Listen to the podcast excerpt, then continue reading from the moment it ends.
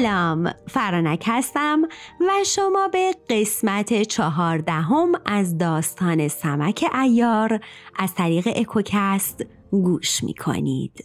داستانمون به اینجا رسید که سمک دستگیر شد چوب خورد اما حرفی نزد در نهایت موفق شد فرار کنه و وقتی شاه خواست دوباره سمک رو ببینه و ازش سوالاتی کنه رفتند و دیدند جا تره و بچه نیست. بریم بشنویم ادامه داستان رو.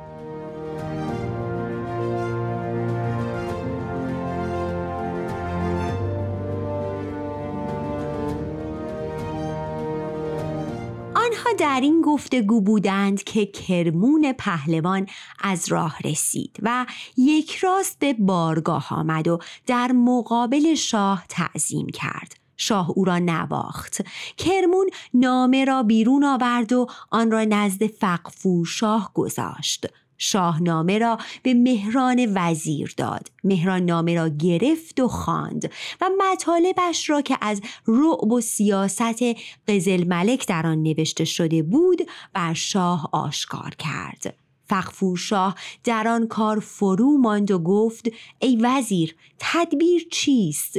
مهران گفت ای شاه کار از حد گذشته. وقوعش بسیار نزدیک است و ما عاجز شده و کاری نمی‌توانیم بکنیم. بعد از چندین سال که باید به ما خراج می‌دادند و ما نخواستیم اکنون می‌خواهند بر ما برتری بجویند و اگر چنان می‌شد که چون به خواستگاری دختر آمده بودند دختر را به او داده بودیم هر دو کشور یکی می‌شد.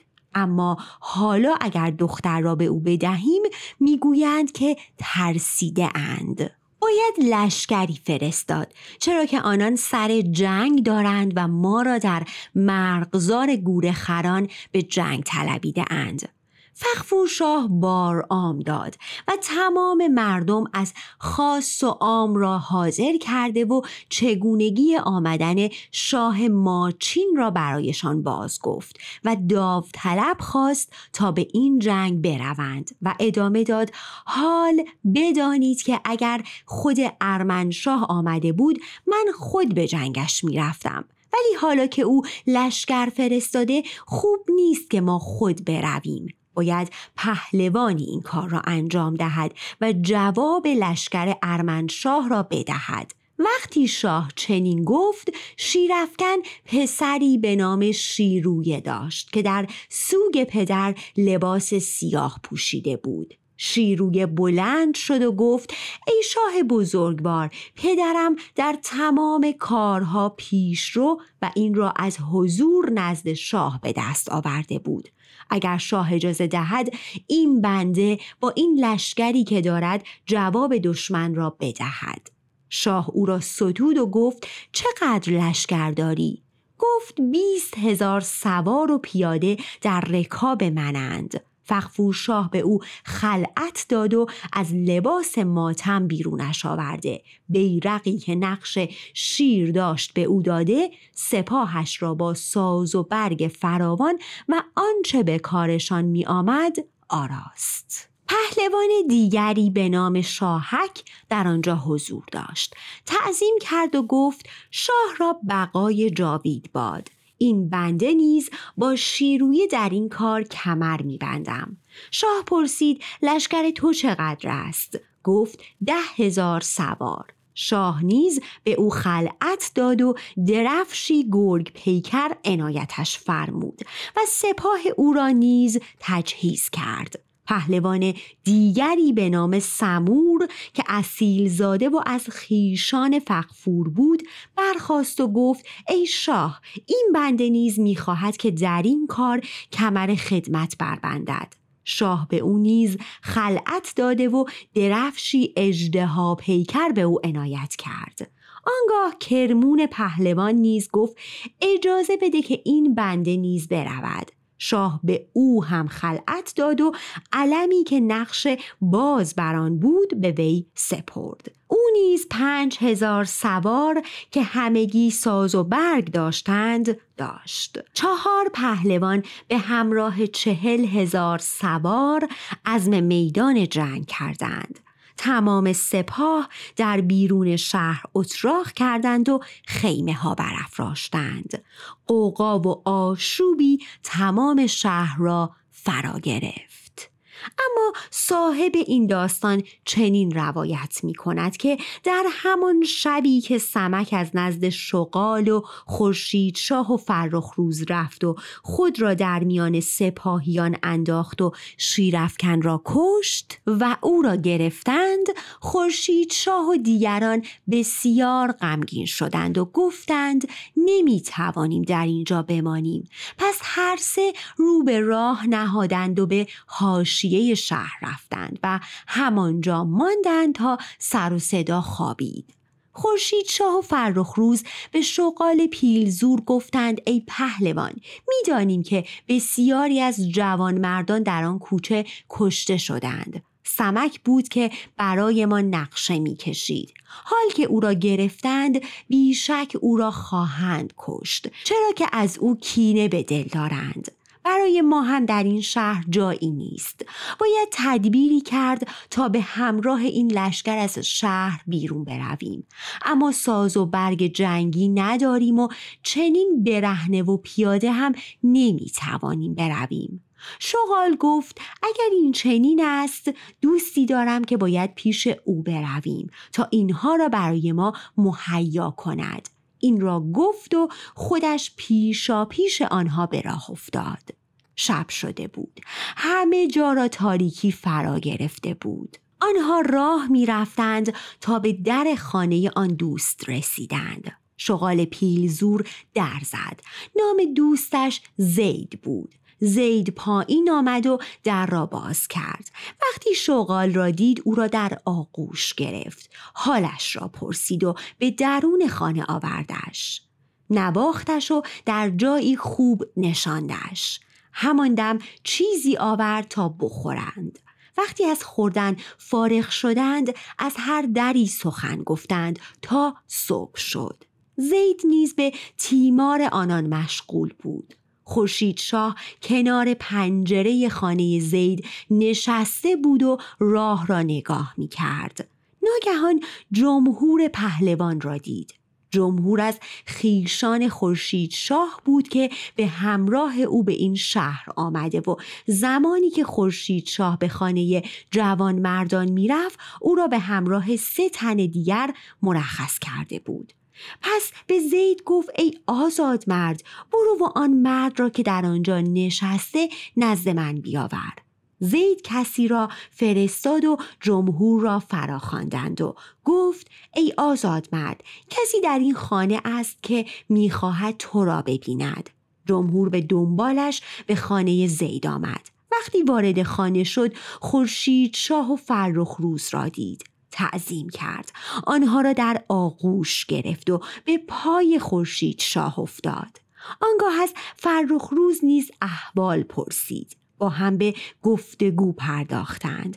جمهور آنچه بر او گذشته بود و از غم فراق آنها گفت و خورشید شاه نیز از آنچه بر او گذشته و از رنجها و غمهایی که دیده بود تا وقتی که او را دید همه را برای جمهور شهر داد. آنگاه خورشید شاه گفت ای جمهور تمام ماجرای مرا دانستی و روزگار مرا می‌بینی. باید که نزد پدرم مرزبان شاه بروی و ماجرایم را با وی بگویی و نامه ام را نزد پدرم ببری.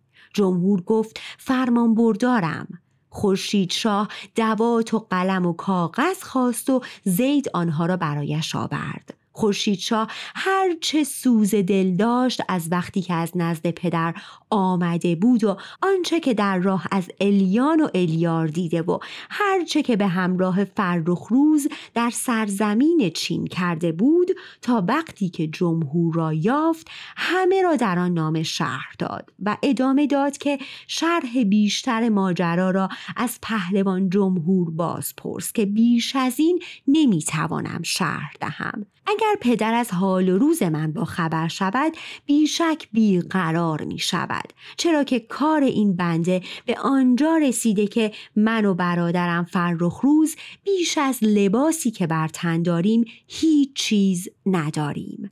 اگر شاه می‌خواهد بار دیگر این بنده را ببیند لشکری عظیم بفرستد. تا شاید پیش از مرگ دیده ام به روی پدر بزرگوارم روشن شود. باید که در این کار شتاب کرده لشکر خیلی زود برسد. به مادرم سلامم را برسان و به او بگو تا ما را با دعای خود یاری کند. همچنین حال خواهرم قمرالملک را باز پرس و هامان وزیر و تمام عمرای حکومتی و دیگر دوستانم را سلام برسان. شما را به خدا سوگند که در فرستادن لشکر کوتاهی نشود و سلام. آنگاه مهر برنامه نهاد و آن را به دست جمهور داد و بر چشم و صورتش بوسه زد و او را فرستاد و با هم ودا کردند. جمهور به کاروان سرا بازگشت با دو سه نفر دیگری که مانده بودند به همراه هرچه برایشان باقی مانده بود برداشته و به سوی حلب به راه افتادند. وقتی جمهور از نزد خورشید شاه رفت از آن طرف شغال پیلزور رو به زید کرد و گفت ای برادر ما لباس رزم می خواهیم که امشب با این لشکر به بیرون شهر برویم چرا که دیگر در این شهر جای ماندن نیست. زید گفت فرمان بردارم هرچه که داریم فدای شما باد. آنگاه برخواست و سه دست لباس رزم و سه رأس اسب خوب آماده کرد و با کیسه زر که هزار دینار در آن بود همه را نزد آنها آورد.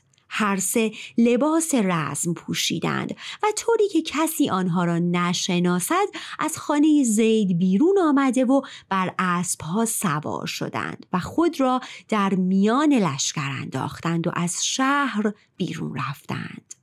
اما بازگردیم به ماجرای باغ و دختر شاه و سمک و دیگر ایاران که بر آنها چه گذشت. راوی داستان چنین نقل می کند که وقتی روز شد سمک هر جایی را که به نظرش می رسید گشت. ولی از خورشید شاه و فرخ روز نشانی به دست نیاورد و سرانجام به سوی باغ برگشت. وقتی به باغ آمد دختر شاه به همراه روح افزای مطرب و لالا صالح به انتظار سمک در باغ بودند. زیرا دختر با سمک این چنین وعده کرده می‌خواست وعده اش را به جا آورد. وقتی سمک ایار نزد آنها رسید تعظیم کرد و گفت ای ملکه تمام شهر و هر جایی را که فکر می کردم در جستجوی خورشید شاه و دیگران برآمدم. اما نشانی از آنها نیافتم. دختر شاه که از فراغ خورشید شاه غمگین بود با شنیدن این حرف غمگین تر شد و گفت ای برادر کجا می تواند رفته باشد؟ آنها در این گفتگو بودند که مهرویه نباش آمد و گفت ای ملکه غذا به تمامی فراهم کن که آنها چهارصد مرد هستند. دختر شاه چهارصد من نان و چهارده گوسفند بریان و صد من حلوا آماده کرد و به لالا صالح امر کرد تا همه را به باغ آورند و مهروی آنها را برداشت و با چند نفر دیگر به جایگاه ایاران برد.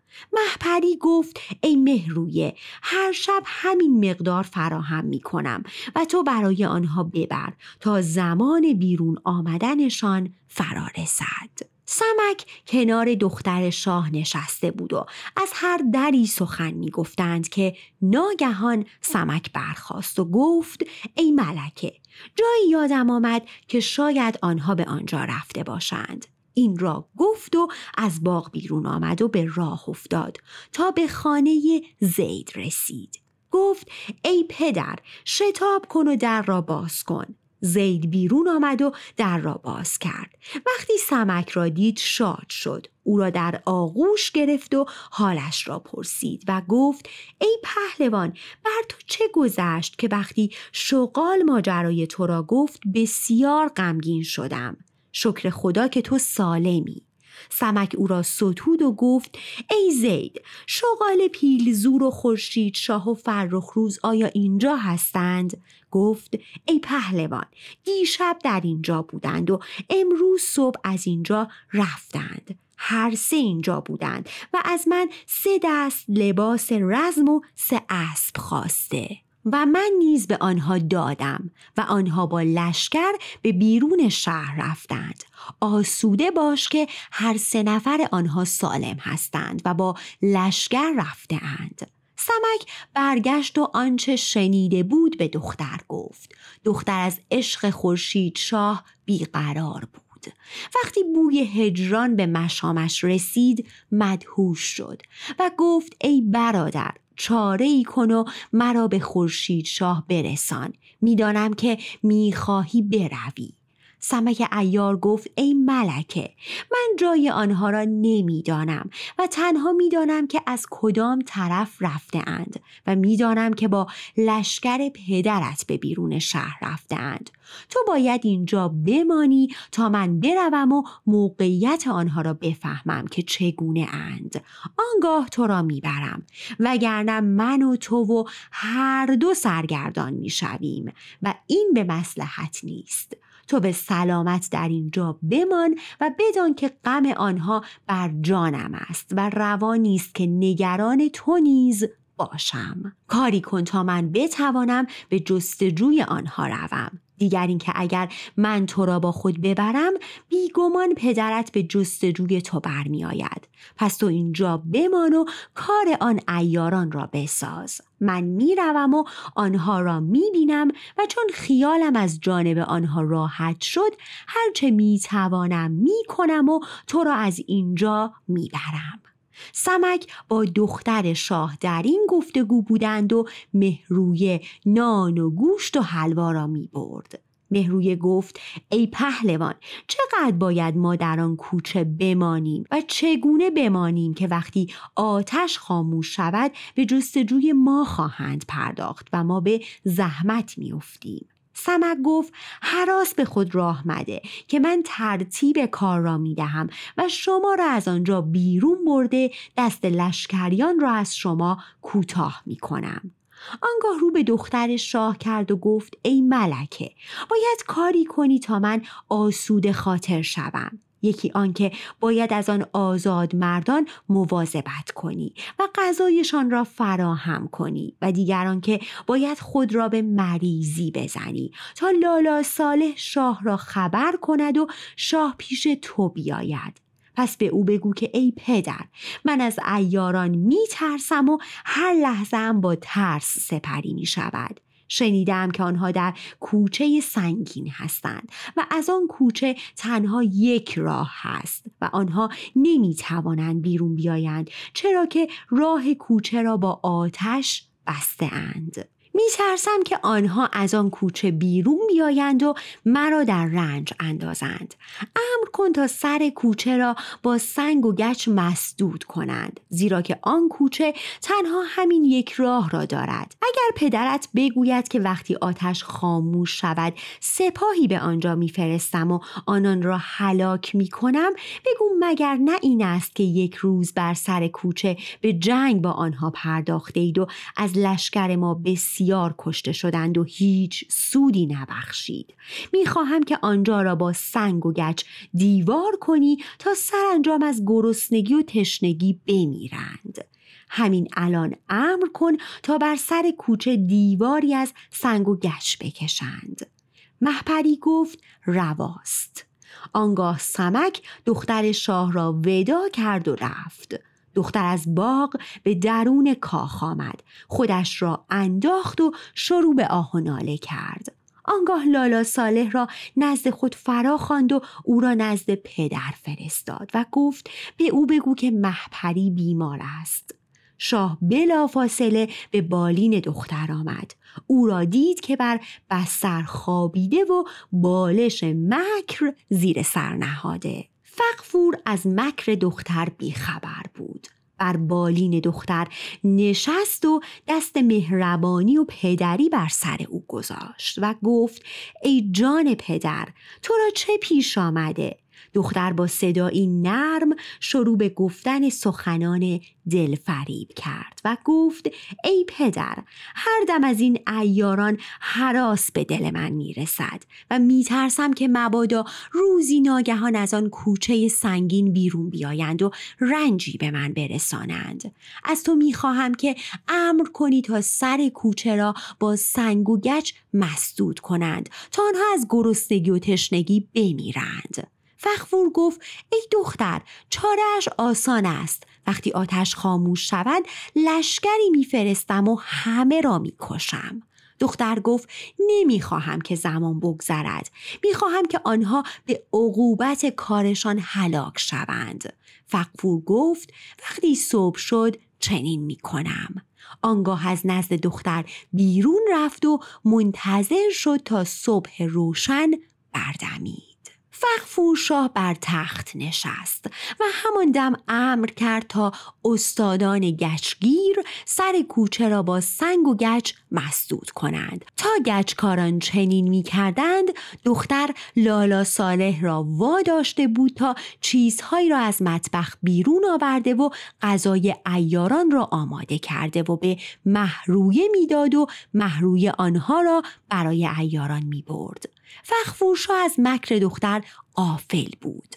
اما از آن طرف چنین روایت می کنند که وقتی لشکر شاه از شهر بیرون رفت همان دم وزیر در خفا نامه‌ای برای قزل ملک فرستاد و در آن نوشت ای شاهزاده من در اینجا فقفور را وادار کرده ام تا لشکری بفرستد. سر راه آنها را بگیرید و کوشش کرده تا همه را هلاک کنید. چرا که من هم در اینجا با گروهی دیگر میکوشم تا آنها را در بیعت تو درآورم. من در اینجا ترتیبی می دهم که زن و فرزند خود را به همراه دختر شاه به خدمت تو فرستم تا بدانی که می توانی به حرف این بنده اعتماد کنی. من و شیرفکن در اینجا ترتیب کارها را می‌دادیم. ولی اکنون شیرفکن به دست ایار پیشهی به نام سمک کشته شده و من به تنهایی ترتیب کارها را می‌دهم تا چه پیش آید. آنگاه نامه را به دست راوندی داد و او را فرستاد. لشکر در راه بود سمک ایار خود را در میان لشکریان انداخته بود تا نزدیک مرغزاری رسیدند که به آن مرغزار گور خران می گفتند. سمک به جستجوی خورشید شاه و فرخ روز و شغال پیلزور بود اما آنها را نمیافت. وقتی لشکر فقفوشاه نزدیک اردوگاه لشکر قزل ملک رسید سمور و شیرویه و سیاهگیل و کرمون گفتند که در این کار هر لحظه برای ما کار شگفتی پیش می آید. باید کسی را فرستاد تا از ماجرا با خبر شود. سمور گفت این کار من است. من پنهانی می‌روم و از اوضاع با خبر می‌شوم و هر چه که باید بگویم می‌گویم و آنچه باید بشنوم میشنوم. همگی گفتند رأی تو به مسلحت است. سمور گفت همکنون می‌روم. سمور قصد رفتن کرد و با پنجاه سوار به اردوگاه قزل ملک رسید. به قزل ملک خبر آوردند که سمور پهلوان به زودی خواهد رسید. شاید به عنوان قاصد آمده است. شاکر صاحب قلم گفت ای شاهزاده سمور پهلوانی بزرگ و اصیل زاده و خیش فقفور شاه است. پس او را گرامی بدار. قزل ملک امر کرد تا به استقبالش بروند. او را با احترامی درخور به بارگاه قزل ملک آوردند. عمرای حکومتی نیز به بارگاه بازگشتند و احترامش را به جای آوردند. سمور تعظیم کرد و قزل ملک نیز او را در آغوش گرفت و او را بر تخت و در سمت راستش نشاند و از رنج راه و وضع روزگار پرسید. همان دم شربت گلاب آوردند و خوردند و بعد سفره گسترده غذا خوردند. پس سفره را جمع کردند دستها را شستند و مجلس بزمی آراسته و جامهای شراب را به گردش درآوردند. سمور تعظیم کرد و گفت ای شاهزاده بزرگوار بر این بنده روشن کن که چرا شاهزاده خود را در رنج کرده و عزم پیکار و جنگ دارد؟ تا دنیا بوده هیچ وقت پادشاهان چین و ماچین دشمن یکدیگر نبودند. جز یک بار که از پدر خود شنیدم که گفت پانصد سال و حتی بیشتر از آن میگذرد که میان دو پادشاه به خاطر کنیزکی دشمنی افتاد و جنگ کردند و پیروزی با شاه چین بود طوری که شاه ماچین را اسیر کرد و خراج برگردنش گذاشتند و آنگاه دست از او کشیدند و چنان شنیدم که شاه ماچین دو سال پس از آن زنده بود و خراج می‌داد و پس از آن مرد و او فرزندی داشت به پادشاهی ماچین فرستاد و بعد از آن خراج از گردن ماچین برافتاد و همان وقت لعنت نامه نوشتند و نفرین کردند که بعد از آن خراج نخواهند و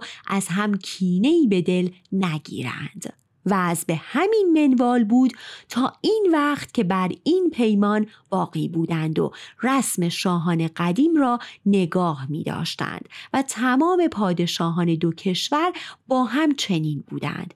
به خصوص پدر بزرگوار تو که از وقتی به پادشاهی نشست میان او و فقفور دوستی مداومی بود. پس این جنگ و پیکار برای چه پیش آمد؟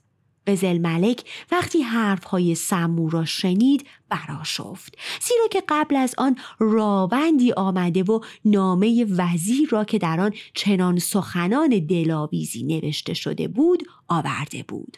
سمور می‌دید که شاهزاده سخنان چندان خوشی با او نمی‌گوید. شاهزاده گفت ای پهلوان ما سر جنگ نداریم به خواستگاری دختر شاه آمده ایم از معتمدان شنیدم که شاهزاده از حلب به خواستگاری دختر شاه آمده و شاه نیز دختر خود را به او داده. مگر در چین و ماچین مردی نبود که بیگانه ای بیاید و دختر را ببرد؟ می‌خواستم از سرزمین خود نامه بنویسم و دختر را خواستگاری کنم. اما ترسیدم که تا نامه بیاید تا جواب نامه باز آورند دختر را برده باشند. این بود که با لشکر آمدم تا دختر را به من بدهند وگرنه با زور شمشیر دختر را می ستانم سمور وقتی این حرف را شنید گفت ای شاهزاده رسم خواستگاری این چنین نیست و باید بهتر از این به خواستگاری می آمدی سپاه آوردن و سرزمین را ویران و امر به قارت کردن آن این چگونه راهی است؟ این با خواستگاری دختر فقفور و طلب دامادی کردن جور در نمی آید چرا که دختر را به خورشید شاه برای آن دادند که مسئله های دایه را جواب گفت. آنگاه تمام ماجرای خورشید شاه را برای قزل ملک گفت طوری که همه حاضران در شگفت شدند. آنگاه ادامه داد مهران وزیر حیله ای کرد و خورشید شاه و برادرش فرخ روز و دو سه نفر دیگر را گرفتند و زندانی کردند و آنها نیز از زندان گریختند و آواره شدند. حال دیگر خورشید شاه نمی‌تواند داماد فقفور شاه شود. دیگر اینکه فقفورشا خبر ندارد که تو به خواستگاری دخترش آمده ای وگرنه خودش دختر را نزد تو میفرستاد. با این همه گناه تو بود چرا که سپاه تو دست ظلم گشودند و چون دادخواهان برای دادخواهی به بارگاه فقفور آمدند او را آگاه کردند. او نیز لشکر فرستاد. حال باید منتظر بمانیم و جنگ نکنیم تا من نامه ای بفرستم و ماجرا را برای فقفور شرح دهم. اگر دختر را بفرستد که خوب است. اگر نفرستاد و امر به جنگ کرد آنگاه نبرد می کنیم قزل ملک از حرف سمور خوشش آمد و گفت چنین می کنیم. آنگاه امر کرد تا برایش خلعتی نیکو آوردند و به او پوشاندند. سمور بازگشت و به سوی اردوگاه سپاه خود به راه افتاد. اما راوی داستان چنین می‌گوید که وقتی سمک به لشکرگاه رسید همه جا را به جستجوی خورشید شاه و فرخ روز و شغال پیلزور پرداخت. اما آنها را پیدا نکرد. پس از میان اردوگاه بیرون آمد و کنار اردوگاه میگشت و به هر طرف نگاه می‌کرد. تپه دید که سه سوار بر بالای آن ایستاده بودند. سمک با خود گفت شک ندارم که آن ستن یکی خورشید شاه یکی فرخ روز و دیگری شغال پیلزور است. پس به سوی بالای تپه به راه افتاد. وقتی نزدیک آنها شد شغال پیلزور سمک را دید که به سوی آنها میآید. او را شناخت. بسیار شاد شد و گفت ای شاهزاده سمک آمد. خورشید شاه و فرخ روز نگاه کردند و وقتی سمک را دیدند بسیار شاد شدند.